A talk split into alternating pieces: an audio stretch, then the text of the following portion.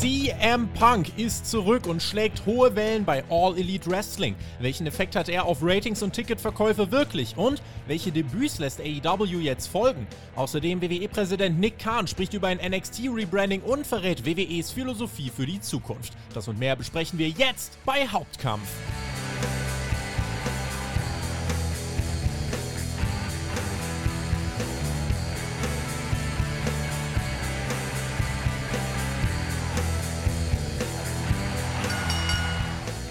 Mittlerweile so viele Themen, die passen nicht mal mehr ins Opening rein. Aber wir behalten mal für euch den Überblick. Ihr hört Hauptkampf, euren Wrestling-Talk vom Spotify Wrestling Podcast. CM Punk, Brock Lesnar, Becky Lynch, Tony Khan, Nick Khan, Adam Cole, Bray Wyatt, Daniel Bryan. All das wird uns heute beschäftigen in dieser neuen Ausgabe, wie gesagt, von Hauptkampf. Ich bin Tobi und wir werden uns da gemeinsam durchkämpfen. Wir, das bin ich, das seid ihr da draußen, die Hörer, und bei mir ist unser Rating-Experte, der Mann, der sich mittlerweile wirklich fast mehr mit der Rating-Materie befasst als ich, und zwar der Nico. Ich gebe ganz liebe Grüße in den Süden, Nico, und wünsche dir einen wunderschönen guten Morgen. Morgen, Tobi. Guten Morgen, liebe Hörer, oder wann auch immer ihr das hört. Es freut mich, dass ich hier heute mal wieder zu Gast sein darf bei Hauptkampf. Wir haben beim letzten Mal darüber geredet, was sich denn so bei den Zuschauern ergeben könnte, wenn Publikum zurückkehrt. Wir haben auch über Daniel Bryan unter anderem geredet. Darüber werden wir heute, denke ich, auch noch reden. Dann haben wir andere große Themen mit NXT, Rebrand und alles andere. Das werden wir heute auch noch besprechen. Also ich denke, das wird eine ziemlich vollgepackte nächste Stunde. Da bin ich ganz d'accord. Es wird vor allem wieder eine furchtbar schnelle Stunde. Also Hauptkampf irgendwie für mich immer die schnellste Stunde der Woche. Das wird sich heute bestätigen. Kamst du eigentlich hinterher die letzten Wochen? Also es ist ja wirklich auch so, dass im Moment jeden Tag irgendwas Großes passieren kann. Ja, es ist wirklich einiges passiert seit dem Publikumsreturn. Ich habe gerade das Glück, dass ich die nächsten 3 Wochen noch zu Hause bin, und demnach habe ich ziemlich viel an Live-Wrestling verfolgen können und war zumindest, das meiste habe ich mitgenommen und mitbekommen, sagen wir es mal so. Gerade dann auch bei den Ratings viel Spannendes. Du hast da den Überblick. Voting diese Woche, Themenvoting, fand ich sehr spannend. Ich dachte, Lesnar und Becky stehen da ganz oben mit Punk. Aber so kann man sich täuschen. Ganz oben sind nämlich CM Punk, Daniel Bryan, Adam Cole, Bray Wyatt. Und daraus machen wir jetzt einfach mal einen dicken AEW-Block zu Beginn, würde ich sagen. Und mit dem starten wir just in dieser Sekunde. Direkt auch mal mit dem Blick, finde ich, was sich jetzt anbietet, auf die letzte Ausgabe von AEW Dynamite. Da gab es ja den ersten Auftritt von Punk am Mittwoch in der Primetime. Ratings machen wir gleich in Ruhe. Erstmal, ich fand die Show ja gemessen an den Umständen nicht so gut. Die Show selber keine Katastrophe an sich oder für sich betrachtet. Kein Problem, dass es auch mal eine solide Ausgabe gibt. Ich fand den Zeitpunkt aber falsch. Das hätte ich anders gemacht, wenn mir diese Company gehören würde, was sie offensichtlich nicht tut. Einige haben sich dann direkt angegriffen gefühlt, weil, Tobi redet schlecht über AEW. Aber ich dachte einfach, es schauen so viele Leute wie vielleicht seit dem Debüt nicht mehr. Also musst du die ja abholen. Und ich hätte deswegen gern eine Show mit mehr Star-Power gesehen. Meine Meinung, wer es anders sieht, gern. Für mich hat sich Tony Khan hier zu sehr auf CM Punk verlassen. Wie hast du die letzte Dynamite-Ausgabe in der Kurzversion gesehen? Also wenn ich sie jetzt aus meinem Blickwinkel betrachte, das heißt als regelmäßiger Dynamite-Schauer, der auch bessere Shows kennt, der weiß, der Pay-Per-View kommt und so weiter, da muss ich sagen, war es für mich eine solide Show. Du sagst es aber, es waren womöglich einige neue Leute auch mit dabei. Wie viele das gewesen sein können, das schauen wir uns dann gleich bei den Ratings an. Aber wenn man sich das Ganze als neuer Zuschauer angeschaut hat, dann waren da sicher einige Sachen dabei, was vielleicht nicht optimal gestaltet war. Aber was ich jetzt auch mitbekommen habe, war es, glaube ich, so, dass auch ein paar Covid-Fälle bei AEW waren, dass man da vielleicht auch nochmal ein bisschen was umändern musste dann. Covid-Fälle, Geburten, 2.0 sollte antreten, aber da ist einer Papa geworden und konnte nicht. Also es ist, die AEW-Familie wächst. Ja, also auf jeden Fall, die Struktur fand ich dann trotzdem auch nicht optimal gewählt. Vor allem, wie gesagt, für neue Zuschauer hätte man da sicher ein bisschen mehr raushauen können. Wobei man halt sagen muss, man hatte halt vor 4 Wochen jetzt 4 Specials gerade. Dann hatte man auch noch die Homecoming-Show. Also jetzt hätte man dann nochmal ein Special. Das hätte jetzt auch nicht wirklich gepasst, aber man hätte wahrscheinlich schon ein bisschen mehr vielleicht raushauen können. Einfach ein paar bekanntere Leute noch. Und man hätte die ja gehabt teilweise. Also da hätte man sicher noch die Möglichkeit gehabt. Mhm. Und dann wäre halt noch meine Frage gewesen, ob man vielleicht nicht das CM Punk-Debüt vielleicht ein bisschen nach vorne hätte schieben können, aber das ist halt schwer, inwiefern das möglich gewesen wäre, weil das wäre eigentlich optimal gewesen, wenn man das halt in die Specials vielleicht dort irgendwo mit einbauen kann und dort dann direkt mitnimmt die Leute. Und so war es halt, wir haben die 4 Specials richtig gut mit Momentum reingestartet und jetzt halt noch so eine Übergangsphase Richtung Pay-Per-View und jetzt kommt halt CM Punk in diese Übergangsphase. Und ob das dann optimaler Zeitpunkt ist, weiß ich auch nicht, aber die ganze Ankündigung mit Chicago und dem Stadion war ja dann auch relativ kurzfristig, also vielleicht hatte man da ursprünglich ja ganz andere Pläne, vielleicht erst bei All Out oder nach All Out zu bringen. Jetzt hat man sich doch fürs Pay-Per-View-Match entschieden und ja. CM Punks Einstand, du sprichst es schon an, der hat ja bei Rampage sein Debüt gefeiert, es folgt jetzt das Programm gegen Darby Allin, wie bewertest du das? Es gab ja bei Rampage direkt die Promo, wo Punk eine ganze Menge abgefrühstückt hat, dann gab es bei Dynamite ebenso eine starke Promo, der Mann ist einfach unbestreitbar und unfassbar gut am Mikrofon. Wie hast du da jetzt seine ersten Momente wahrgenommen und was hältst du von diesem Einstandsprogramm gegen Darby Allin so auf dem Papier? Also das Programm mit Darby Allin finde ich an sich eine gute Sache. Ich finde es auch ein bisschen interessant, wie man an diese Fehde rangeht, weil ja, ich habe mir vorher auch gedacht, in welche Richtung könnte das gehen, weil halt Punk als Heel kannst du ja nicht bringen bei seinem Comeback. Das ist ja klar, dass der in Chicago der absolute Face ist und ja, Darby ist halt eigentlich auch absoluter Face, deswegen war ich da gespannt, inwiefern man Darby da vielleicht noch ein bisschen mehr in die Heel-Richtung bringen will. Geht man jetzt aber eigentlich überhaupt nicht drauf ein, sondern es läuft eher darauf hinaus, dass schon Punk versucht, auch Darby absolut overzubringen in dem Pro muss. Und es funktioniert, finde ich, auch richtig gut. Also er spricht seinen Namen an und es gibt Darby Chance. Also ich glaube, die Leute haben einfach Bock auf dieses Match, obwohl es jetzt 2 absolute Faces sind und ich denke, wird das trotzdem ein schönes Match werden, was auch funktionieren kann und dann nach dem Match vielleicht ein Handshake oder so. Das kann ich mir durchaus auch gut vorstellen. Also ich finde es als Anfangsprogramm eigentlich gut gewählt und ich würde es auch nicht schlimm finden, wenn Darby das Match verliert, weil Punk ist halt trotzdem ein großer Name, hat sein Comeback in Chicago. Wenn das ein längeres Match wird und da wieder gut aussehen wird, dann bringt ihn das am Ende trotzdem mehr. Selbst Darby, wenn er dann ein gutes Match hat. Darby bringt es allein schon, was mit Punk in seinem Comeback-Match nach 7 Jahren zu stehen. Also allein das ist schon ein großer, großer Punkt. Und Punk wird ihn auch overbringen. Punk hat auch jemanden anders insgeheim overgebracht, beziehungsweise hat eine Kleinigkeit verraten in seiner letzten Promo bei Dynamite. Und da wollen wir doch noch mal reinhören.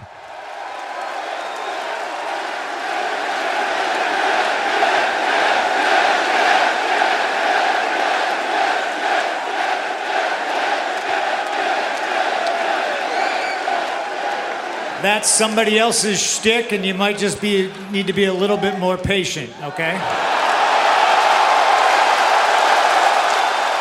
Da rasten die Leute vor Freude aus. Ja, das war quasi der Hinweis, dass der Yes-Man Daniel Bryan bzw. Bryan Danielson sich auf den Weg machen wird zu All Elite Wrestling. Ein offenes Geheimnis dann jetzt mehr oder weniger. Ist ja auch schon lange gemunkelt, du hast ja gesagt.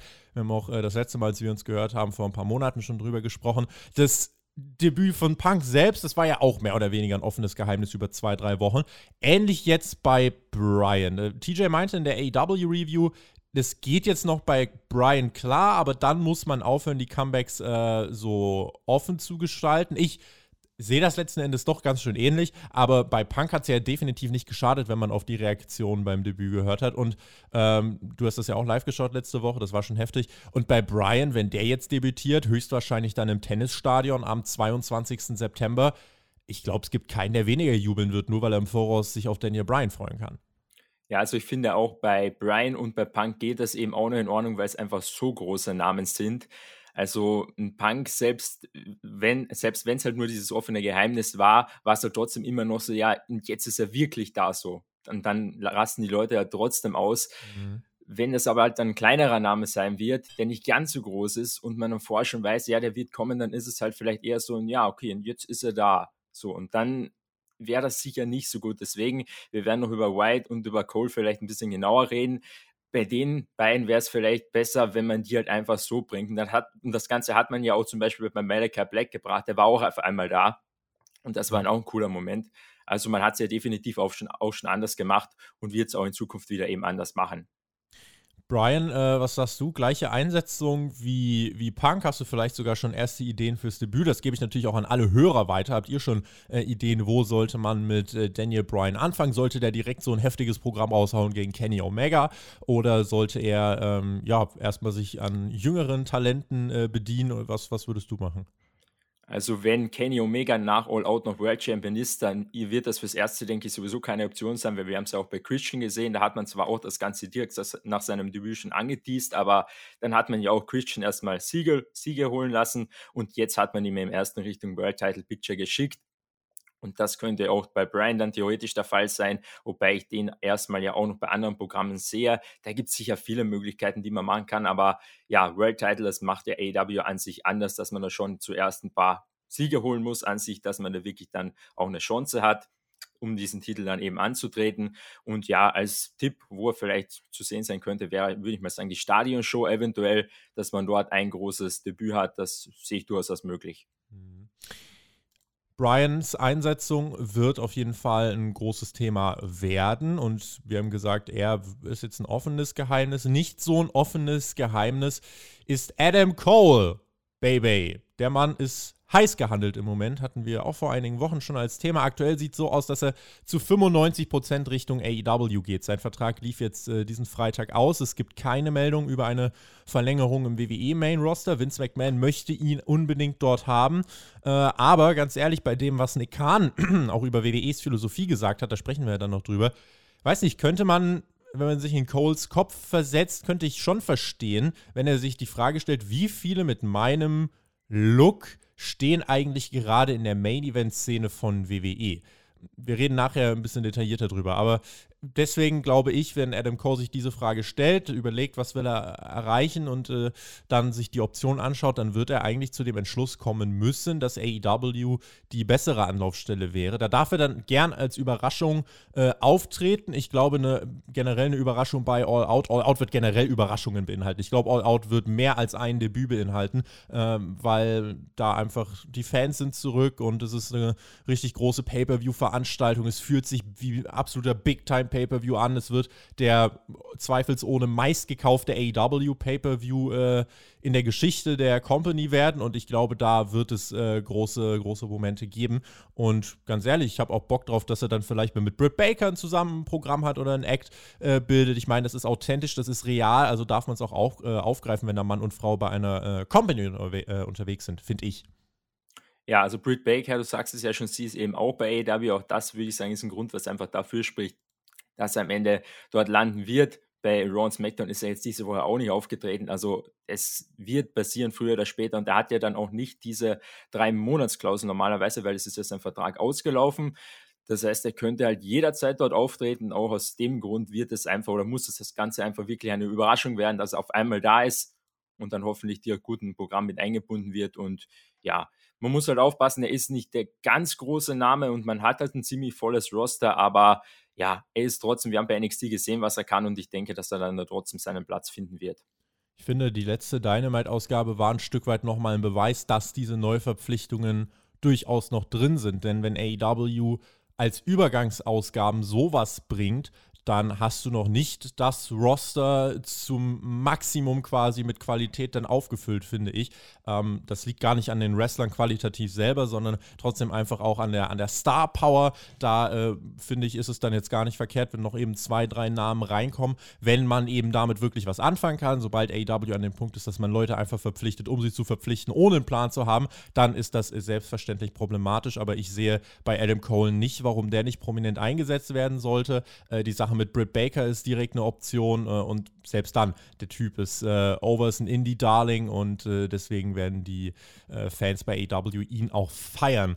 Kein Indie-Darling und deswegen auch vielleicht noch eine vage Nummer ist Bray Wyatt. Da gibt es ja ganz verschiedene Gerüchte auch gerade. Dave Meltzer meint, es ist relativ sicher. Brian Alvarez sagt, er glaubt, Wyatt wird nicht zu AEW kommen, hält eine Verpflichtung von Impact, hält er für realistischer. Plus, man muss auch mal ganz neutral einordnen, Wyatt müsste wirklich schauen, wo er neu anfängt. Er darf ja kein Wyatt sein, er darf kein Fiend sein. Und als Husky Harris, Nico, wäre er jetzt auch nicht so der Gamechanger. Ja, darüber mache ich mir fast die wenigsten Sorgen. Also ich glaube schon, dass sich das selbst ja einen guten Namen bzw. ein gutes Gimmick auch ausdenken kann. Der Mann ist auf jeden Fall kreativ.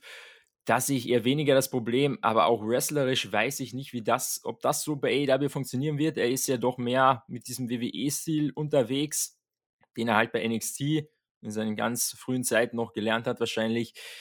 Weiß ich nicht, wie das funktionieren würde. Storyline-mäßig hat man da, finde ich, schon Potenzial. Die Frage ist aber auch dann halt, wie man das von der Produktion umsetzen kann. Ne? Bei WWE, wenn er da eine Idee hatte wahrscheinlich, konnte er das sicher leichter umsetzen von den Videos, wie die gedreht wurden und so weiter. Inwiefern das bei AEW da machbar ist, ist halt auch die Frage. Ich meine, der Malakai Black Entrance zum Beispiel, der gefällt mir doch recht gut. Also, die AEW kann es definitiv auch, aber es wäre zumindest interessant. Also Adam Cole, da bin ich mir sicher, dass der irgendwie gut unterkommt. Bei Wyatt, ja, ich würde mir zumindest das Ganze gerne anschauen, aber bin dann gespannt, wie das funktionieren würde. Da bin ich auch gespannt. Also das ist auch so der Name, bei dem ich am wenigsten sage, den muss ich bei AEW haben. Auch ein Braun Strowman brauche ich genauso wenig, ehrlich gesagt, bei AEW. Deswegen, ist es jetzt hier gar nicht so, dass ich hier maximal drauf hinfiebere. Ich weiß aber, dass es viele gibt, die sagen, Wyatt bei AEW, da hätte er doch mal alle Möglichkeiten, würde nicht so verhunzt werden.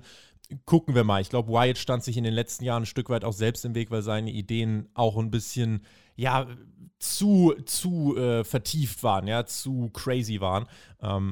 Die grundlegenden Gedanken oder die grundlegende Kreativität hat er definitiv, aber er braucht schon irgendwie einen Filter, denn sonst landen wir, keine Ahnung, vielleicht wieder bei Würmern auf der Matte oder im Firefly Funhouse, ich weiß es nicht.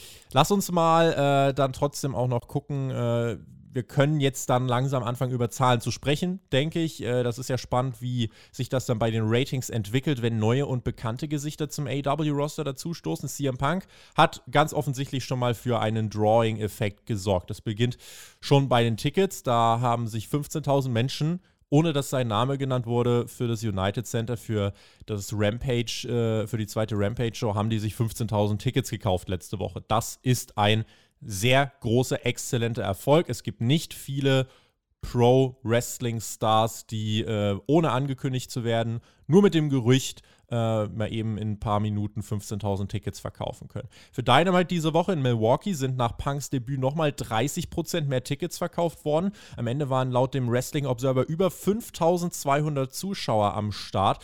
Und auch für die nächsten Wochen sieht es dann ganz gut aus. Sind ja jetzt wieder in Chicago kommende Woche für Dynamite, Rampage und All Out. Und dann die kommenden Wochen, also dann kommen ja die großen Arenen, vor allem die Stadionshow. Dann sind wir auch im Prudential Center mit über 10.000 Leuten. Tendenz ist auch, es geht mit den Ticketverkäufen mehr nach oben als nach unten, also 5.000 scheint AEW jede Woche relativ sicher jetzt ins Gebäude zu bringen. Ja, das ist auf jeden Fall echt stark, wie man sich da jetzt entwickelt hat. Ich habe jetzt keine genauen Zahlen, wie das vor der Pandemie war, aber 10.000 oder so regelmäßig oder immer wieder mal halt so 10.000 auch mit dabei zu haben, das war halt, glaube ich, vorher nicht der Fall und das ist auf jeden Fall schon stark, dass man da jetzt auch, die Dinge einfach mal so ausverkauft, auch All Out dann 10.000 waren direkt weg. Ja, und dass Punk kein Draw ist, kann man, denke ich, auf jeden Fall auch nicht behaupten. Das ist, denke ich, klar. 15.000, das war auf jeden Fall schon ziemlich stark für eine Rampage-Show. Also es war eine einstündige TV-Show. Und das Ganze hat man dann ja auch in den Ratings nochmal gesehen. Ich weiß nicht, wollen wir direkt drauf zu sprechen kommen? Auf die Zahlen? Mein nächster Punkt ist Ratings, Ausrufezeichen. Ich habe hier notiert, also Rampage und Dynamite, das sind ja jetzt beides an sich, das kannst du uns gleich gerne nochmal analysieren, das sind ja beides an sich jetzt große Erfolge gewesen. Bei Rampage schlug das Segment von Punk ja sogar Raw und SmackDown in der Hauptzielgruppe. Ich glaube, gerade dann beim Dynamite-Rating waren viele enttäuscht, aber ordne das gerne mal für uns ein. Wo reiht sich das unter den bisherigen AEW-Ratings seit TV-Start ein? Also sowohl Rampage und Dynamite waren ja bei mehr als 1,1 Millionen. Was weißt du über Zielgruppen, was weißt du über die Zuschauerbewegung und was weißt du über die Zugkraft von CM Punk? Also wenn wir jetzt auf Rampage schauen, dort hatte man ja 1,1 Millionen bei CM Punk, also die erste Viertelstunde, die hatte dann sogar 1,3 Millionen im Schnitt.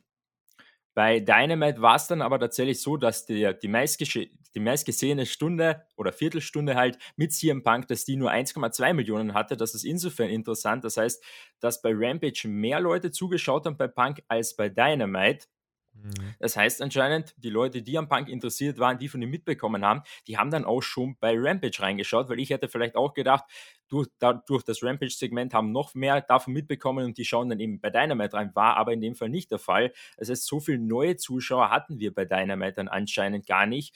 Und bei Rampage war dann der Abfall sogar auch ziemlich viel größer. Also bei Rampage hat man 300.000 verloren in nur einer Stunde. Bei Dynamite hat man über die 2 Stunden hinweg nur 150.000 verloren.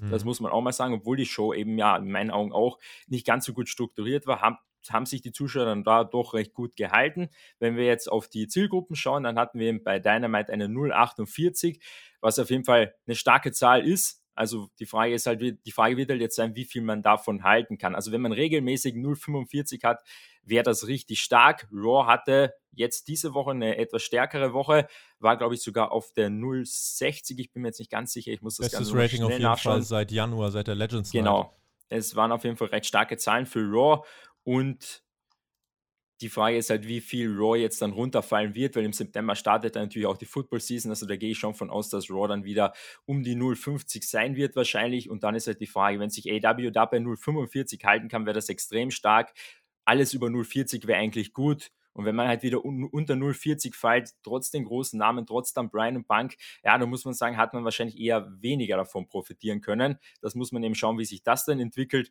aber grundsätzlich fürs Erste waren das trotzdem ziemlich starke Zahlen.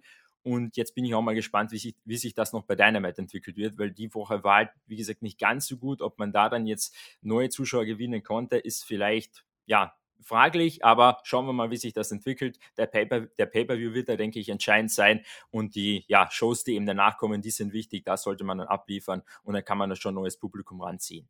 Nicht ganz so gut heißt in dem Fall, korrigiere mich, wenn ich falsch liege, es war, glaube ich, das zweitbeste 18-49 Rating seit dem AEW TV-Start. Wenn ich das richtig im Kopf habe. Also, das war gut. Ich meinte, dass die Show vielleicht nicht ganz so gut strukturiert war und man deswegen eher weniger neue Leute davon halten kann. Ja. Das war der Punkt. Genau, Raw in der Hauptzielgruppe 0,64 und AEW dann eben 0,48. Aber die 0,48 von AEW schlagen, ich glaube, von den letzten 12 Raw-Ausgaben bestimmt 8 oder 9. Also, tatsächlich war es schon so, dass Raw zuletzt zu kämpfen hatte, überhaupt auf 0,5 zu kommen. Aber jetzt kam der SummerSlam. Bei Raw haben die Leute vielleicht auch Becky und Brock erwartet. Über die reden wir ja auch ganz am Ende nochmal. Deswegen mal gucken, wie sich Raw hält, auch gerade mit der Football-Season. Was hältst du jetzt für realistisch, wenn Cole und Bryan zeitnah dazukommen? Wyatt würde ich jetzt gerade erstmal ausklammern. Wäre dann jetzt 1,2, 1,3 Millionen die Baseline? Und wie sicher wäre dann am Mittwoch eigentlich Platz 1 im Kabel-Ranking, weil dort hat man ja jetzt, ist man ja jetzt diese Woche gelandet mit der 048. Also Platz 1 hat man ja immer wieder mal jetzt schon geholt die letzten Wochen und das wird wahrscheinlich dann auch im September so der Fall sein, wobei man da natürlich schauen muss, was für Konkurrenz läuft. Da wird auch mehr Sportkonkurrenz laufen, aber das ist trotzdem sicher immer wieder mal möglich, da mit Bryan und mit Punk. Wenn wir jetzt schauen, was könnte die Baseline sein, es war halt jetzt so, dass man mit den 4 Specials direkt reingestartet ist, da hat man 4-mal über 1 Million, 3-mal sogar 1,1 Millionen und danach die 2 Episoden nach diesen 4 Specials, die gingen halt beide auf 970, eigentlich beide genau runter. Also das wäre ohne Punk jetzt eigentlich die Baseline gewesen, knapp unter der Million, 975 sowas, das wäre die Baseline gewesen. Jetzt mit Punk wäre es auf jeden Fall wichtig, dass man dauerhaft über der Million ist eigentlich und mit Bryan, das sollte eigentlich dann schon der Fall sein und dann halt 1,1 sollte dann auch öfters drinnen sein und vielleicht bei den größeren Shows auch 1,3, das wäre, denke ich, schön und bei der Hauptzielgruppe eben immer wieder mal oder eigentlich regelmäßig dann über der 0,4 bleiben und ab und zu auch Richtung 0,45 gehen. Ich denke, damit könnte man dann zufrieden sein und eben Rank 1 holen, das heißt die meistgeschauteste Show am Mittwoch halt in der Hauptzielgruppe, das sollte, denke ich, auch immer wieder mal drinnen sein. Ratings für die aktuelle Rampage-Ausgabe, die gibt es bei uns am Montagabend inklusive der kompakten Wochenübersicht, da könnt ihr euch drauf freuen, also wenn ihr euch fragt, wer ist eigentlich für diese ganzen geilen Übersichten verantwortlich, das ist der Nico in seinem Kämmerchen, sitzt er da und studiert fleißig Zahlen. Apropos Rampage, das wird ja jede Woche jetzt weiter auf Tour gehen mit AEW, genauso wie AEW Dark Elevation. AEW Dark, also das normale Dark, wird fortan in den Universal Studios in Orlando, Florida aufgezeichnet. aufgezeichnet. Das sind dann öffentliche Tapings, kann jeder hin, der Bock hat. Ist auch nur 18 Meilen von der Full Sail übrigens entfernt, 16 Meilen vom WWE Performance Center, spannend. Werd mir das die nächsten Wochen mal angucken, ob man da vielleicht nochmal irgendwas am Look sogar ein kleines bisschen ändert, ob das noch mehr wirklich vielleicht auch den Anstrich einer Trainingsshow bekommen wird, weil man wird ja jetzt dann tatsächlich also das Dreierpaket von Elevation, Rampage und Dynamite auf Tour schicken und da bleibt dann jetzt erstmal in Orlando. Vielleicht eine kurze Einschätzung von dir, zu dieser Entscheidung jetzt wirklich zu sagen, Dark nehmen wir aus diesem Tour-Loop erstmal raus. Ja, ist auf jeden Fall sinnvoll, weil man tapet ja auch fast immer Rampage und da hast du keinen Platz jetzt, also man tapet ja Dark Elevation und dann tapet man noch Rampage, also da hast du keinen Platz mehr, noch eine dritte TV-Show zu tapen, also auch wenn es keine TV-Show ist, aber halt für YouTube die Show zu tapen und dann dauert das auch gerne mal 2 Stunden oder so, das kannst du halt an sich nicht machen und deswegen ist es auf jeden Fall sinnvoll, dass man das ja dann verlagert und dass man sagt, man tapet Rampage, man tapet Dark Elevation und bei Dark treten halt dann wirklich nur eigentlich die, ja noch mehr halt Development-Talente an und bei Dark Elevation halt die doch etwas etablierteren Stars schon. Was machen wir aus Rampage? Also ich sehe es ja langfristig als B-Show, B-Plus-Show von mir aus. Elevation ist dann eher die 10-Show. Dynamite, aber allein wegen dem Sendeplatz am Mittwoch in der Primetime muss das Aushängeschild sein. Rein wirtschaftlich macht was anderes bei der Aufstellung der Sendeplätze für mich gar keinen Sinn. Was machst du jetzt draus? Gerade also Rampage diese Woche, es gibt ja keine Review. Wenn wir uns die Ergebnisse anschauen, es gab ein sehr starkes Match mit Jurassic Express gegen Lucha Brothers. Wer es noch nicht gesehen hat, den wollen wir jetzt nicht groß spoilern. Ansonsten hattest du ein Match von Christian Cage und Frankie Kazarian gegen Kenny Omega und Brandon Cutler. Und du hattest außerdem The Bunny gegen Ty Conti. Das ist das sind halt einfach bei Rampage gute bis sehr gute Wrestling-Matches. Es gab auch 2, 3 kleine Ankündigungen für All Out und das ist für mich eigentlich jetzt so der Inbegriff einer sehr guten zweiten Show. Denn die Hauptprogramme werden weiter bei Dynamite aufgebaut. Die großen Segmente gibt es weiter bei Dynamite, nicht am Freitag um 22 Uhr. Deswegen, ja, für mich Rampage eine sehr gute zweite Show, aber eben die zweite Show und nicht die A-Show. Ja, auf jeden Fall. Obwohl man diese Woche sogar sagen muss, waren die Rampage-Matches eigentlich fast größer als die Dynamite-Matches, wenn man ehrlich ist. Also von der Card war das fast besser. Ich denke aber in Zukunft wird es auch auf jeden Fall darauf hinauslaufen, dass hier ja dann eher die B-Matches eben stattfinden. Die sind nicht komplett ohne Relevanz. Die haben schon eine Bedeutung, aber das Wichtige und die wichtigen Segmente, die großen Namen, die werden wir dann schon, denke ich, eher bei Dynamite zu finden sein und du sagst es, das wäre auch einfach viel sinnvoller, weil das Ganze läuft halt am Mittwoch, das werden mehr Leute sehen und deswegen musst du auch dort die großen Sachen raushauen. Lass uns mal dann weiter schauen, wie bastel ich jetzt eine Überleitung? Ich könnte von Adam Cole eine Überleitung bauen, von wegen, er soll sich mal anschauen, wie viele mit seiner Statur im Main-Roster so wirklich erfolgreich sind. Ich könnte auch von den Ratings eine Überleitung bauen, beziehungsweise über Quoten und TV-Gelder. Wie dem auch sei, wir reden über Nick Khan und wir reden über das Interview, was er von sich gegeben hat. Hat sich jetzt erstmal wirklich so öffentlich dann gezeigt, auch mit Gesicht im Interview mit Ariel Helwani. Scherzhaft hat er da ja zum Beispiel gesagt, also wenn es nach ihm ginge, könnte Raw eigentlich 8 Stunden sein und SmackDown 4 Stunden. Weil natürlich bringt das Geld, damit hat er natürlich seine Position klar gemacht. Aber er hat gesagt, um so guten Content zu produzieren, wie wir es machen, dann darf man es natürlich zeitlich nicht ausreizen wegen der Kreativität. Was meinst du? Schaut Nick Khan Raw und SmackDown? Meine Tendenz geht eher in Richtung Nein.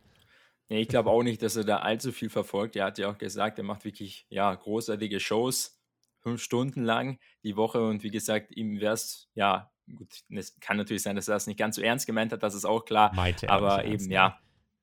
Er meinte halt trotzdem eben, dass er von mir aus 8 Stunden SmackDown machen kann.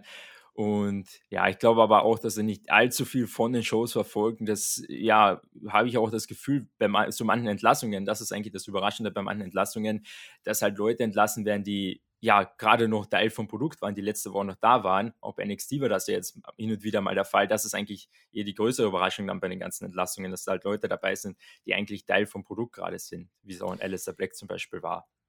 Also ich glaube, Nick Khan schaut die Shows nicht, weil der Mann ganz einfach einen anderen Job hat und der besteht nicht daraus, Raw und SmackDown zu gucken. für mich steht am Ende dieses Interviews, dass Nick Khan herausragend in seinem Job ist. Und sein Job ist es, Deals an Land zu ziehen und WWE noch reicher zu machen, als sie ohnehin schon sind. Und das Interview hat perfekt gezeigt, was eben seine Rolle ist. Lass uns da gerne ein paar Punkte durchgehen. Angesprochen auf die Entlassungen zum Beispiel, die es dann jetzt eben zuletzt gab, sowohl im Main-Roster, Bray Wyatt, Braun Strowman, als dann auch bei NXT. Da hat Khan gesagt, wenn das entschieden wird, sind er, Stephanie McMahon, Triple H, Bruce Pritchard und Vince McMahon diejenigen, die das beschließen. Vince McMahon ist der finale Boss, der finale Endgegner, der segnet alles ganz schlussendlich ab.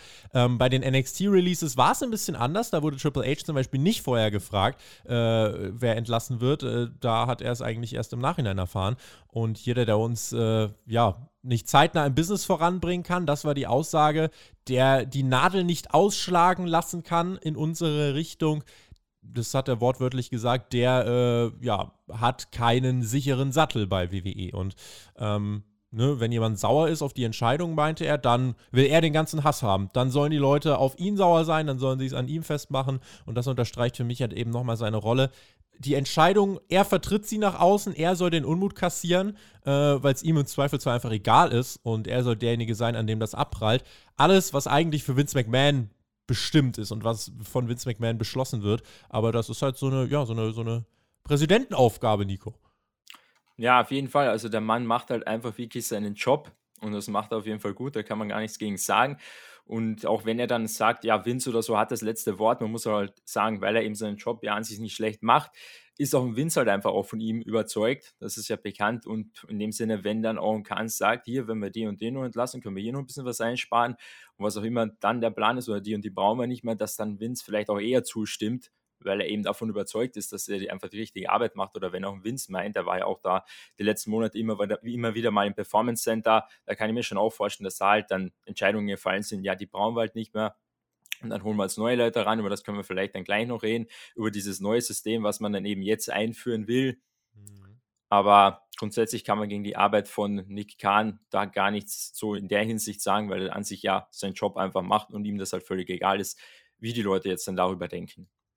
Hauptgrund Budget Cuts, der ja den Talenten gegenüber genannt worden ist. Also das beginnt bei Alexander Wolf, den wir auch im großen Exklusivinterview hatten, auch Bray Wyatt, Braun Strowman, immer hieß es Budget Cuts. Die hat er hier zum Beispiel in diesem Interview gar nicht groß ausgeführt, sondern hier hat er einfach gesagt, hier geht es darum, dass, also das hat er nicht wortwörtlich gesagt, aber Leute wie Strowman und Wyatt, WWE sieht in denen nicht mehr die großen Attraktionen, mit denen man ja viel bewegen kann an Zahlen, an Tickets, an Merchandise, gemessen auch an dem, was ihre Verträge geschluckt haben, hat man dann gesagt, nein, das lohnt sich nicht und das ist dann halt eine kalte, harte Business-Entscheidung. Das ist für Strowman und Wyatt sicherlich nicht cool, in der Pandemie vor die Tür gesetzt zu werden. Aber aus Sicht von Nick Khan, der das Ziel hat, Geld zu erwirtschaften, ist es halt logisch. Jemand wie Cesaro zum Beispiel, der jetzt für WWE auch kein Megadraw mehr sein wird, der wird halt aber einen moderateren Vertrag haben, so dass WWE dort abwägen wird und sagen wird, ja, den kannst du solide einfach alles machen lassen und der ist loyal und deswegen wird der jetzt nicht unmittelbar ganz oben stehen auf der Liste mit den Entlassungen. Deswegen, das ist so die Einordnung der Situation. Was er dann noch angesprochen hat, war auch der WWE-Verkauf. Da sagt Nick Khan, wir suchen nicht aktiv. Das ist nicht unser Ziel, die Company zu verkaufen. Aber wenn jemand kommt mit einem Angebot, dann hören wir uns das natürlich an. Das ist Unternehmenskommunikation 101 aus dem Lehrbuch für, wer ein gutes Angebot machen kann, darf das gerne machen. Und Disney kommt dann natürlich immer wieder ins Spiel, wird gerade sehr oft genannt. Mike Chioda, ehemaliger WWE-Referee, seit über 15 oder 20 Jahren hat er bei WWE gearbeitet, über diese Zeitspanne, hat auch gesagt, also er hat aus dem WWE-Umfeld verlässliche Quellen, die ihm gesagt haben, Disney und ein Verkauf an Disney ist kein partout unrealistisches Szenario. Was meinst du? Wie realistisch ist so ein WWE-Verkauf, sagen wir mal, innerhalb der nächsten 5 Jahre? Die Option scheint es ja definitiv irgendwie zu geben. Ja, das hat er eben ja auch so angesprochen. Offen ist er für Angebote. Und jetzt ist halt nur die Frage, ob jemand dann wirklich WWE kaufen will. Und ja, wenn das Angebot stimmen wird, dann ist es sicherlich möglich auf jeden Fall. Das ist natürlich nichts, was von heute auf morgen passieren wird. Aber es ist möglich in den nächsten Jahren, es ist auf jeden Fall machbar, aber es kann genauso gut sein, dass es eben nicht passiert, wenn halt nicht das entsprechende Angebot reinkommt. Also ich denke, das kann man schwer einschätzen. ja, ich würde es dabei stehen lassen, dass es machbar ist, aber mal schauen. Also Khan bekräftigt, wir versuchen uns nicht in Shape für einen Verkauf zu bringen. Das ist nicht das klare Ziel, aber zeitgleich sagt er, wenn jemand dann natürlich trotzdem das Angebot machen will, weil auch einfach der Hintergrundgedanke ist, guck mal, WWE versucht es gar nicht und trotzdem sind die ja so finanziell lukrativ, das ist einfach der Hintergrundgedanke. Da kann sich schon was tun, aber wir wissen jetzt nicht genau, wer könnte da einsteigen, könnte auch ESPN da irgendwann einsteigen, könnte da vielleicht wirklich irgendwann NBC Universal, also auch der Besitzer des USA Networks, könnten die da einsteigen, da gibt es viele, viele Möglichkeiten, das ist sehr viel Spekulation, aber was keine Spekulation ist, ist der Fakt, dass ein WWE-Verkauf nichts Unrealistisches ist, auch nicht innerhalb der nächsten 5 Jahre.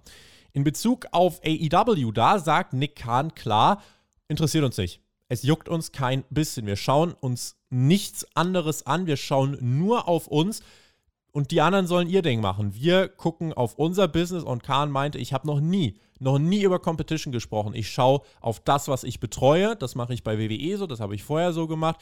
Und wer geht, der geht. Das betrifft Mitarbeiter, das betrifft Zuschauer. Wir machen das, von dem wir denken, dass es uns voranbringt. Und wenn das jemandem nicht gefällt, dann ist das so. Das waren seine, wie ich fand, sehr klaren Worte.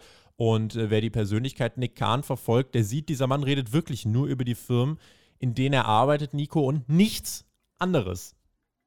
Ja, also das muss man ihm, denke ich, schon so abkaufen, weil der Mann, also wenn wir nur über Nick Khan reden, der schaut da wirklich einfach nur drauf, dass WWE ja noch grünere Zahlen im Prinzip bekommt und dass man am Ende eben noch mehr rausholen kann. Und wenn in ihren Augen halt bestimmte WWE-Superstars halt nicht dafür gemacht sind, ganz oben zu stehen, dann ja, werden die halt entlassen, ganz einfach. Und dann ist es ja auch egal, wenn die halt woanders landen. Und so ist es ja auch eigentlich. Man hat große Namen entlassen, zumindest große Namen, die in den Indies große Namen waren und auch bei NXT große Namen waren und dort richtig starke Matches abgeliefert haben. Die hat man einfach so entlassen. Und ich denke, dass ihm das dann relativ egal ist, ob der dann woanders unterkommt. Das muss man schon so sagen. Ja, also Nick Khan ist, ich glaube, trotzdem eine Persönlichkeit, die auch viel einfach die Art und Weise, wie sie sich nach außen verkauft. Der wird eine Ahnung haben, was macht AEW, der wird auch eine Ahnung haben, wie ungefähr gehen die vor. Natürlich wird er das aber öffentlich nicht sagen. Also ich glaube, das ist eben der entscheidende Unterschied, wie er sich nach außen gibt. Natürlich, um das Business zu verstehen, musst du die Mitbewerber, musst du die Competition scouten, da musst du wissen, was die machen, aber öffentlich redet er nicht drüber, einfach um sie auch nicht angreifbar zu machen, um keine Taktiken preiszugeben, dies, das. Deswegen, das glaube ich, hier noch ein spannender Hintergrund. Und spannendste Erkenntnis gab es eigentlich, finde ich, zu dem Thema NXT bzw. Zukunft. NXT bekommt ein Rebranding. Wir haben ja mittlerweile auch schon neue Logos gesehen und auch ein neues Intro gesehen. Hat mich erst so ein bisschen an die, wenn du dich erinnerst, das erste Dynamite-Intro erinnert. Da sind auch lustige Farbspritzer die ganze Zeit durch die Gegend geschossen. Und das neue NXT-Logo ist quasi so ein bisschen wie das erste AEW-Design, nur in noch ein bisschen heller gehalten. Dazu heißt es ja, ne, man geht jetzt erstmal auch nicht in die Full Sail zurück, man bleibt im Performance Center, aber da wird jetzt umgebaut. Es soll insgesamt einen helleren Look geben, eine neue Aufmachung, neues Feeling. Das soll jetzt in den nächsten 3-4 Wochen an den Start gehen und NXT wird einen anderen Weg einschlagen. Nur wenn du so das erste Logo siehst, wenn du das erste Intro auch siehst, was WWE jetzt schon geteilt hat, was geht dir da durch den Kopf? Ja, also man wird auf jeden Fall einen ganz anderen Look einschlagen, das ist auf jeden Fall klar und ich finde das aber trotzdem einen logischen Schritt, den WWE da gehen wird, weil das einfach am Ende, glaube ich, besser ist für die Zusammenarbeit zwischen Main Roster und dem Development-Bereich, weil jetzt war es halt die letzten Jahre eigentlich so, man hat halt NXT oder man hat Indie-Guys halt rangeholt zu NXT und da hat man, glaube ich, gar nicht viel drüber nachgedacht, ja, brauchen wir die irgendwann im Main Roster oder so, sondern es ging halt einfach darum, das NXT-Produkt eigentlich an erster Stelle zu stärken. Und es war halt im Prinzip dann so, dass die Main-Roster-Philosophie von WWE-Stil gehen, mehr Big-Mans eher, dass das halt eigentlich ein völlig anderer war als im Development-Bereich bei NXT. Da waren halt ganz andere Leute am Start und dort bei NXT durfte ja auch jeder alles machen von den Moves. Da wurde eigentlich niemand auch in seinem Stil irgendwie eingeschränkt und deswegen hatte man da eigentlich im Main-Roster und im Development-Bereich zwei komplett verschiedene Strategien.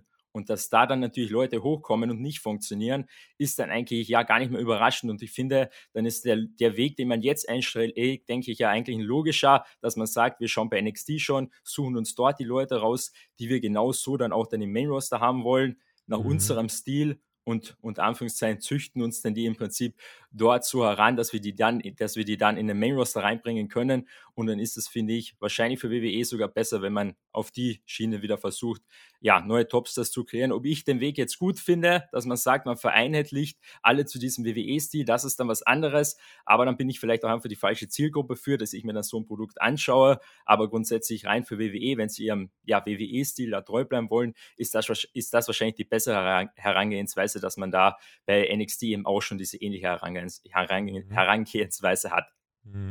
Keine Indie-Guys mehr. Ja, also die wird WWE fortan AEW und wem auch immer überlassen. Und WWE hält eben Ausschau nach Athletinnen und Athleten, die nach WrestleMania Main Event aussehen. So, das ist eigentlich so der interne Begriff, den es da auch gibt. Also auch vor allem große, muskulöse Stars, die da geholt werden sollen. Und Fokus eben auch möglichst wenig Erfahrung, damit man eben direkt in diesen WWE-Stil sie reinpressen kann, in diesen Sports-Entertainment-Stil. Das wird also die Zukunftsphilosophie einmal von NXT sein und auch von WWE sein. Glaubst du, dass es dann jetzt auch wieder so wieder mehr in die Richtung geht, dass wir mehr mit klaren Trennungen arbeiten, also klare Call-Ups von NXT, die dann auch wirklich Aufstiege sind, denn so wie ich das hier sehe und wie sich das anhört, klingt das jetzt nicht mehr so, als würden dann Main-Roster-Stars regelmäßig mal zu NXT kommen, um den Brand auf eine Stufe mit Raw und SmackDown irgendwie zu heben, sondern das hört sich wirklich klar an wie eine Entwicklungsliga, und wenn du durch die Entwicklungsliga durch bist, dann steigst du auf zu Raw oder SmackDown. Genau, Nick Khan hat es ja im Interview auch angesprochen, wenn du halt in so einem System bist, entweder du schaffst es oder halt du schaffst es nicht, und wenn die Leute es halt nicht schaffen, dann werden die früher oder später wieder entlassen werden, und genauso wird es dann auch, denke ich, laufen, dass man sich halt bei Tryouts neue Leute ranholt, die gehen dann einmal durch dieses WWE-System durch, und dann schaut man sich halt wahrscheinlich an, okay, wen können wir da oben brauchen, und dann zieht man sich explizit diese Leute hoch. Und die man halt nicht mehr braucht, die werden halt dann entlassen, weil es die halt nicht schaffen, so wie Nick Khan das halt gesagt hat. Mhm. Und in dem Sinne wird es auf das hinauslaufen, dass man sich einfach dann halt gezielt die Leute hochholt, von denen man denkt, dass da halt mehr geht. Und bei den anderen, ja, die werden dann früher oder später halt wieder entlassen werden. Tony Khan hat darauf reagiert und mit einem Tweet, wo er sinngemäß gesagt hat, Wrestler sind Künstler, die man nicht einfach nach dem Prinzip Malen nach Zahlen aus dem Boden stampfen kann. Ist nicht wie ein Sandförmchen, sodass einfach alle gleich ausproduziert werden. Das ist aber jetzt die Herangehensweise von WWE, was insofern für mich persönlich halt ein bisschen lustig ist, weil das Erfolgskonzept von NXT, was diesen Brand aus der Full Sail mit Takeover vor über 10.000 Leute gebracht hat, das waren ja Indie-Guys, das waren Owen, Zayn, Cole, Andrade, von mir aus aktuell noch Cameron Grimes, um mal einen der Neueren zu nennen, da gibt es aber nicht mehr ganz so viele, selbst Samoa Joe, ja, aus den Indies, aber das möchte man jetzt nicht mehr. Ich denke, langfristig wird es dazu führen, dass WWE monostilistischer wird, es wird, glaube ich, schon theoretisch, also es müsste theoretisch zu einer Schwäche führen, wenn alle nur noch den gleichen Stil lernen, denn je mehr Stil du eigentlich hast, je mehr Stile du kombinierst, desto belebter ist das Programm. Jetzt Beispiel Walter gegen Ilja. Eigentlich kannst du nicht weiter weg vom WWE-Stil catchen als die beiden, und zack, plötzlich ist das von denen jetzt ein Kandidat fürs Match of the Year. Wenn WWE aber eben nur noch Athletinnen und Athleten hat und die alle wie aus einem Guss produzieren möchte, dann führt das in meinen Augen langfristig dazu, dass das Produkt insgesamt nicht, also das hat noch gar nicht mal was mit dem kreativen Aspekt zu tun, aber dass es innerhalb des Rings auch tendenziell monotoner wird. Denn Wrestling ist jetzt nicht wie Basketball oder Football im Nachwuchssystem. Wrestling ist ja eine Form von Kunst, und Kunst kannst du ja nicht so stur anerziehen. Da bin ich aber auch sehr gespannt auf eure Kommentare. Vielleicht gibt es auch welche von euch, die sagen, naja, damals 1999, als Rock und Austin den Durchbruch geschafft haben, da gab es ja auch kein NXT, da hat WWE ja auch einfach nach WrestleMania Guys geschaut und da hat es ja geklappt. Das Argument, ja, dann, wenn ihr das bringen möchtet, dann könnt ihr das natürlich bringen. NXT jetzt diese Woche war bei uns erstmal kein großes Thema, da wird es auch erstmal keine Reviews geben. Ab September einmal monatlich eine Zusammenfassung, aber ich habe da jetzt auch gar nicht groß viele Nachfragen gehört. Die Leute haben das akzeptiert, die vermissen mehr Shaggy, aber keine Sorge, der wird weiter zu hören sein. Nee, aber im Ernst, also NXT, auch jetzt was das Interesse angeht, immer mehr Wrestling-Portale hören auf, da wirklich große Berichterstattungen drum zu machen. Ist schon schade, das so zu sehen, ne? Und wir sind, denke ich, beide dann umso gespannter, wie es in 3-4 Wochen aussieht mit dem Rebranding. Ja, es wird zumindest mal was Interessanteres passieren, weil es war halt einfach auch jetzt wieder so nach Takeover. Ja, NXT ist halt einfach da. Es ist gar nicht komplett schlecht. Es sind solide Matches am Start, auch solide Stories am Start, aber irgendwie gibt es eigentlich nichts, wo ich sage, das holt mich direkt ab, da muss ich nächste Woche direkt wieder reinschauen. Und das ist ja schon eigentlich schade, dass sich das so entwickelt hat, aber auch deswegen, ja, ist es zumindest das WWE sich gut, dass man erkannt hat, man muss was umändern und man wird was umändern. Ob das dann mir zuspricht, das Produkt mit noch mehr WWE-Stil, mit noch mehr vielleicht Big Guys, das ist dann, wie gesagt, was anderes. Aber grundsätzlich, dass sie mal was anderes versuchen, das ist ja für WWE eine gute Sache. Und wenn sie damit dann leichter Topstars kreieren können, wenn sie damit dann ja eine bessere Zusammenarbeit zwischen Main Roster und Development-Bereich hinkriegen, dann ist es ja für WWE, wie gesagt, eine gute Sache. Und damit haben wir noch ganz kurz Block 3, wo wir einmal in Kürze abhaken wollen, was ist denn eigentlich mit Brock Lesnar und Becky Lynch? Tatsächlich, also wer jetzt mit Brock Lesnar gerechnet hat bei SmackDown, der war nicht am Start, aber Becky war da. Sie ist zurückgekehrt und hat erstmal Jubel bekommen, dann hat sie über den SummerSlam geredet, wurde ausgebuht und hat sich entschuldigt. Für gar nichts, sondern hat gesagt, ja, kommt nun mal aufs Timing an, da war ich nun mal besser. Bianca Belair hat gestrahlt wie ein Honigkuchenpferd, obwohl sie den Titel in 20, 30 Sekunden verloren hat. Das fand ich auch eher unglücklich und ich weiß nicht, ist generell lustig. Becky wurde ja damals von den Fans beim SummerSlam gegen Charlotte geturnt, weil die Leute gesagt haben, boah, Charlotte, wir können es nicht mehr sehen. Becky, du verdienst viel mehr, jetzt schaff den Durchbruch, wir wollen dich feiern. So, und jetzt kommt sie zurück und nimmt in 23 Sekunden oder was weiß ich, wie viel es war, Bianca Belair den Titel ab beim SummerSlam. Die Leute wollen Bianca Belair feiern, aber WWE sagt, nö, hier kommt Becky Lynch und squasht euren Champion. Das fand ich alles in allem bitter. Was machst du jetzt aus dem Auftritt von Becky dann auch bei SmackDown? Also ich muss sagen, bei SmackDown, das hat mir an sich recht gut gefallen, dass man da jetzt mit Becky eher mehr in die Heel-Richtung gehen wird. Man hat auch eigentlich keine andere Option. Ich habe das ja gestern erst so wirklich gesehen bei der SmackDown-Wiederholung, dass es beim Match ja so war, dass die einen Handshake hatten und während dem Handshake im Prinzip hat dann Becky ihren Move durchgezogen. Also er hat diesen Handshake unterbrochen und dann ihr Move durchgezogen. Also auch das ja schon eigentlich ein ganz klarer Heel-Move und deswegen kann man mit ihr jetzt nur in diese Richtung gehen. Da hat man eigentlich auch gar keine andere Option. Da hätte man vielleicht aber, finde ich, beim SummerSlam schon noch klarer in diese Heel-Richtung gehen müssen, weil es war schon gestern so, dass sie zuerst eigentlich als Face rausgekommen ist und dann erst im Laufe dieser Promo eigentlich erst so mehr oder weniger mehr in die Heel-Richtung gegangen ist. Muss man jetzt schauen, wie man da weitermacht. Belair wird auf jeden Fall ihr Rematch kriegen. Das muss sie aber eigentlich fast gewinnen. Die hat in Sekunden verloren und ihr dann jetzt in einem längeren Match auch einfach so die Niederlage geben. Ich weiß nicht, wo man sie dann platzieren will.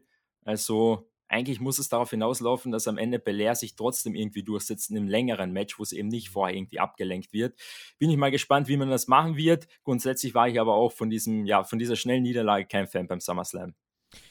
Ich bin gespannt, wie Becky als Heel funktioniert. Also WWE hat das ja auch schon probiert und wir wissen, wie das ausgegangen ist. Also wie gesagt, SummerSlam damals, da war sie eigentlich der Heel gegen Charlotte und da haben die Fans gesagt, nee, Freunde, wir feiern Becky. Also ich bin gespannt, ob WWE die, ob man die kreativen Fähigkeiten hat, da jetzt eine compelling Heel-Storyline zu schreiben. Das wird sich zeigen, da werden wir weiter ein Auge drauf haben in den nächsten Wochen. Dürft natürlich gerne auch in unsere SmackDown-Review reinhören, die gestern dazu erschienen ist. Also wir erscheinen hier am Sonntag auf YouTube, auf Patreon sind wir schon am Samstag am Start. Der andere Name, Brock Lesnar, mittlerweile wissen wir zu ihm, er war tatsächlich eine Reaktion auf mehrere Dinge, unter anderem auch auf CM Punk. Sender Fox soll sauer auf WWE sein, dass man Punk nicht selber verpflichtet hat, dass man da kein Angebot gemacht hat, dass der jetzt bei AEW ist, dann, dass die Ratings von AEW, dass das irgendwie, dass ein Kabel-TV-Sender, der eine deutlich kleinere Reichweite hat als das Network-TV, was Fox ist, dass der am Freitagabend 22 Uhr SmackDown irgendwelchen Demografien schlägt, das ist eigentlich ein absolutes No-Go. Dazu kommt, dass Fox sauer ist. Warum bewerben wir eigentlich dieses Kack-Peacock die ganze Zeit? Das ist ein Konkurrenz-Streaming-Dienst von NBC Universal.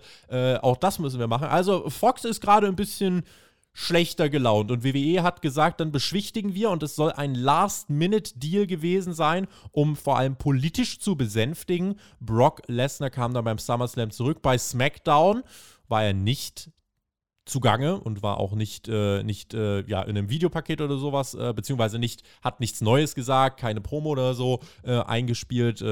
Deswegen, es gab Rückblicke, aber da sieht es jetzt so aus, als wäre einfach die Erzählung um Paul Heyman erstmal gespinnt und man möchte das jetzt erstmal ohne Brock Lesnar machen. Deine Einschätzung, ja, einmal zu Brock Lesnars Comeback und auch zum Follow-up bei SmackDown.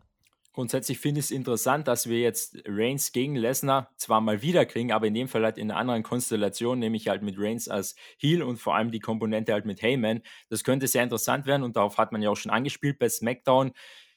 Ich bin halt trotzdem gespannt, wie man da jetzt weitermachen wird, weil du hast ja schon gesagt, Lesnar war nicht bei SmackDown und wenn du schon sagst, Fox ist sowieso nicht ganz so zufrieden, wie es gerade läuft.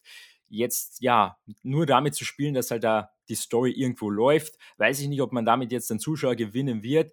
Dazu sollte dann schon eher ein Lesnar da sein und da bin ich mal gespannt, wann es dann zu dem Match kommen wird. Ich denke, ich würde mal tippen, dass es darauf hinauslaufen wird, dass wir das in Saudi-Arabien dann sehen werden. Wow. Das ist im Oktober, glaube ich.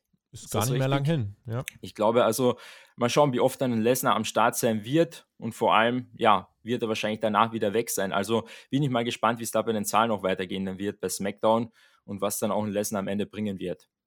Also der Vertrag von Brock Lesnar läuft bis Anfang 2023 und in diesem Zeitraum hat er jetzt 8 vertraglich zugeschriebene Matches. So.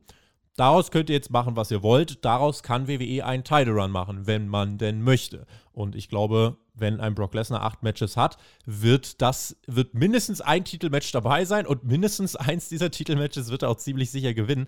Deswegen, ich glaube, es gibt eine realistische Chance, dass wir Brock Lesnar sehen. Vielleicht auch, wie er dann derjenige ist, der die, Titelregentschaft von Reigns dann unterbricht. Also es haben sich ja viele immer gewünscht, der Reigns, der muss von einem jungen, aufstrebenden Star gestürzt werden. Es könnte auf Brock Lesnar hinauslaufen. Es könnte auf Brock Lesnar in Saudi-Arabien hinauslaufen.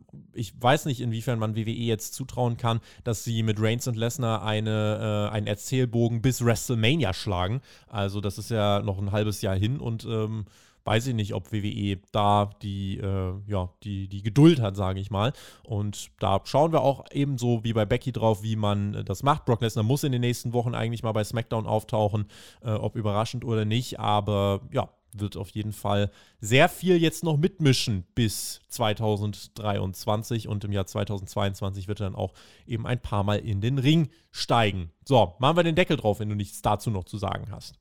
Nee, lassen wir es dabei.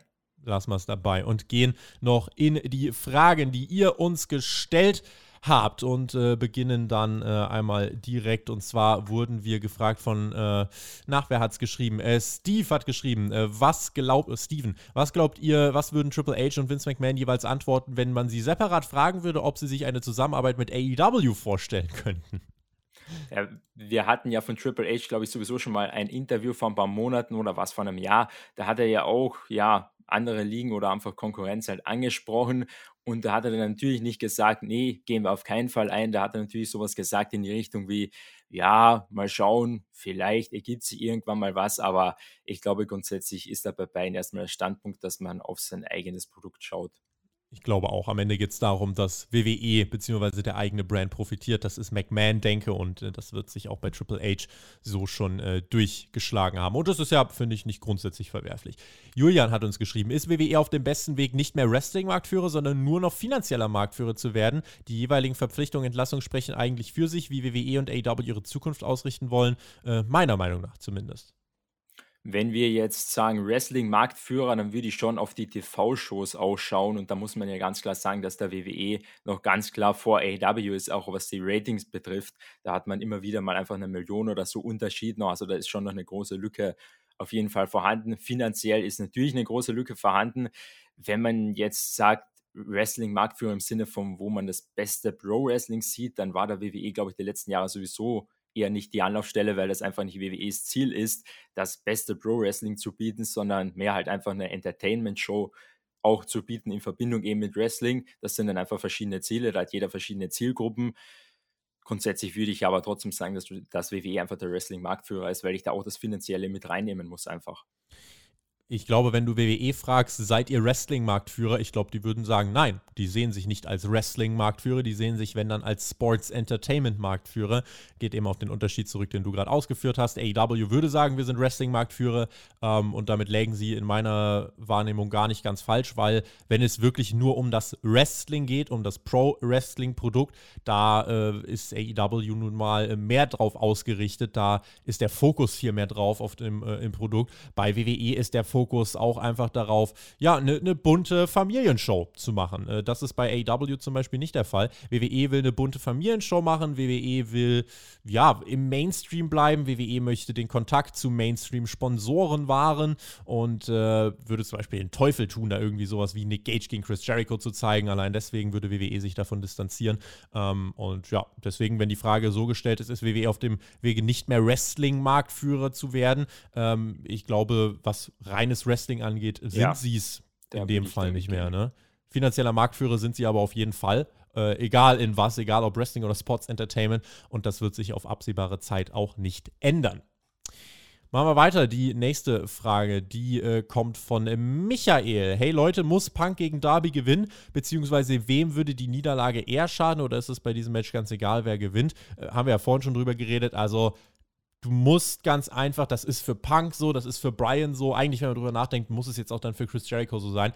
Wenn du etablierte Stars reinholst, dürfen die nicht, nur weil es heißt, die sollen junge Talente overbringen, dürfen die nicht alles verlieren. Du kannst jetzt nicht sagen, so, Punk gegen Darby, AEW muss junge Leute overbringen, Darby muss gewinnen. Nee, so leicht funktioniert es nicht. Genauso wie es jetzt gar nicht so leicht funktioniert, dann zu sagen, Daniel Bryan muss jetzt jedes Match verlieren oder Chris Jericho muss jedes Match verlieren. Damit diese Veteranen ihren Topstar-Status behalten, müssen sie Kredibilität aufbauen und das machst du, indem du große Matches gewinnst und deswegen, die müssen sich zementieren und deswegen muss Punk auch gegen Darby gewinnen, geht gar nicht anders, sonst reißen sie dir auch in Chicago die Bude ab und deswegen, hier ist es einfach so, bei Darby gegen Punk, Darby profitiert von der Ansetzung, er profitiert von diesem riesigen Spotlight und er wird sich hier gegen Punk so inszenieren, dass die Leute danach sagen, was für ein cooler Typ. Punk hat es in der Promo schon aufgegriffen, Darby sieht nicht aus wie ein Pro-Wrestler, Darby ist nicht breit, ist nicht groß, aber er hat Herz und genau das wird der Match-Storyline-Gegenstand sein,